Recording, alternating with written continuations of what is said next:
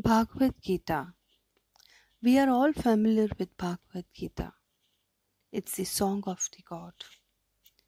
Bhagavad Gita has been narrated by Sanjaya to the blind king Dhritarashtra.